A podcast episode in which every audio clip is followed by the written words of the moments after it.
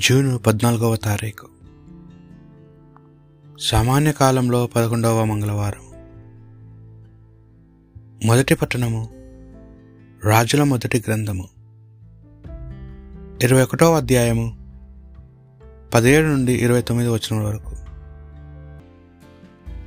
అంతట ప్రభువు వాణి తిషిబాయుడైన ఏలే ప్రవక్తతో నీవు సమరియా రాజును ఆహాబును వద్దకు వెళ్ళుము. అతడు నాబోతు ద్రాక్ష తోటను స్వాధీనం చేసుకుని పోయినాడు ఆ తోటలోని అతనిని కలుసుకొనుము. నా మాటలుగా అతనితో ఇట్లు నుడుము. నీవు ఒక నరుని చంపి అతని పొలంను కూడా అపహరించుచున్నావు.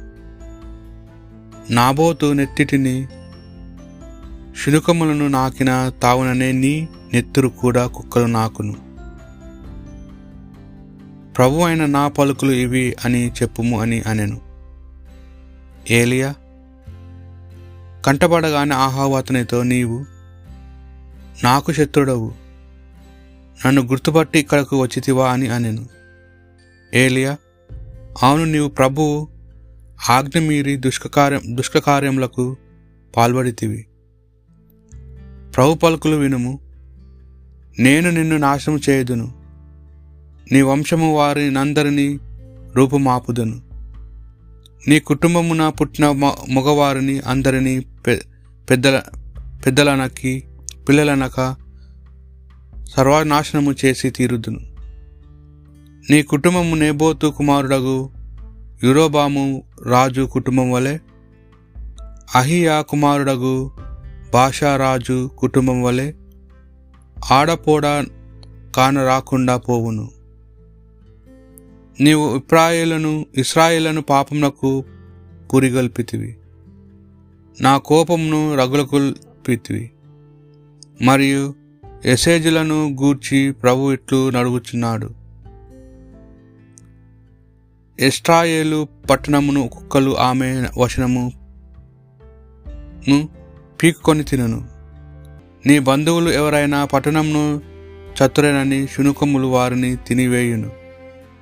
ఎవరైనా పా పొలమున చేతురని రాబందులు వారిని తినివేయును అని పలికెను.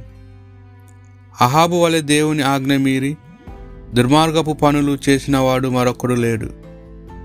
అతను తన భార్య అయిన ఎసబెల్లు ప్రోత్సాహము వలన కని పనులను చేసెను. విగ్రహారాధనకు పాల్పడి సిగ్గుమాలిన పనులు చేసెను. పూర్వము అమోరీలను ఇట్టి సిగ్గుమాలిన పనులు చేర్చుండగా ప్రభువారిని ఓడించి ఇజ్రాయిళ్ళను చెంత నుండి తరిమివేశాను ఏలియా ఇట్లు పలకగా ఆహాబు బట్టలు చించుకొని గోనె కట్టుకొనెను. ఉపవాసముంచెను. గోనె మీద పడుకొని నిద్రించెను. విచారంతో మెల్లగా అడుగులు వేసెను. అంతటా ప్రభువాని ఏలియాతో చూ చూచితవా? ఆహాబు నాకు జడసి వీణమును తెచ్చుకొనెను. ఆహాబు నాకు లొంగెను కనుక అతన్ని నా జీవిత కాలమును శిక్షింపను కానీ అతని కుమారుని కాలం అతని కుటుంబమును నాశనం చేయదునని చెప్పాను.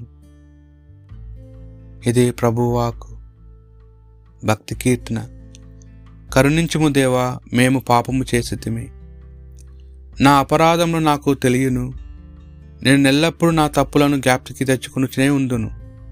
నీకే నీకే ద్రోహముగా నేను పాపము చేసి తిని నీవు దుష్కరములుగా గణించిన పనులను చేసి తిని. నీవు నాకు తీర్పు చెప్పడం న్యాయమే. నన్ను దోషిగా నిర్ణయించుట సబబే. కరుణించుము దేవా మేము పాపము చేసి తిమి నేను పుట్టినప్పటి నుండి పాపాత్ముడనే. మా అమ్మ కడుపు పడినప్పటి నుండి చిత్తశుద్ధుడానే నీవు చిత్తశుద్ధిని కోరువాడవు. నా మనసును నీ జ్ఞానముతో నింపుము. కరుణించుము దేవా మేము పాపము చేసితిమి నన్ను నీ సన్నిధి నుండి గెంటివేయకము. నీ పరిశుద్ధాత్మ నాలో నుండి తీసివేయకము. కరుణించుము దేవా మేము పాపము చేసేతిమి నీవు బలుల వలన సంతృప్తి చెందవు. నేను దహన బలి నర్పించినచో నీవు ప్ర ప్రీతి చెందవు. కరుణించుము దేవా నేను పాపము చేసి తిని. పునీత మత్తయ్య గారు రాసిన సువార్త సువిశేషంలోని భాగం ఐదవ అధ్యాయము నలభై మూడు నుండి నలభై ఎనిమిది వచనముల వరకు. నీ పొరుగు వాణిని ప్రేమింపుము నీ శత్రువును ద్వేషింపము అని పూర్వం చెప్పబడిన దానిని మీరు విని ఉన్నారు కదా. నేను ఇప్పుడు మీతో చెప్పుతున్నదేమన్నా మీ శత్రువులను ప్రేమింపుడు మిమ్ము హింసించు వారిని కొరకు ప్రార్థింపుము. అప్పుడు మీరు పరలోకమందున్న మీ తండ్రి తగిన బిడ్డలు కాగలరు. ఏలైనా ఆయన దుర్జనులపై సజ్జనులపై సూర్యునికి ఒకే విధముగా ప్రకాశింపజేయుచున్నాడు. సన్మార్గులపై దుర్మార్గులపై వర్షం ఒకే విధముగా వర్షింపజేయుచున్నాడు మేము ప్రేమించే వారిని మాత్రమే మీరు ప్రేమించినచో మీకు ఎట్టి బహుమానము లభించును.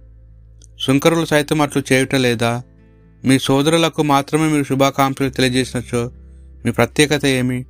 అన్యులు సైతం ఇట్లు చేయుట లేదా? పరలోకమందులు మీ తండ్రిని పరిపూర్ణునైనట్లే మీరును పరిపూర్ణ దుగురుగాక ఇది ప్రభు సువిశేషము.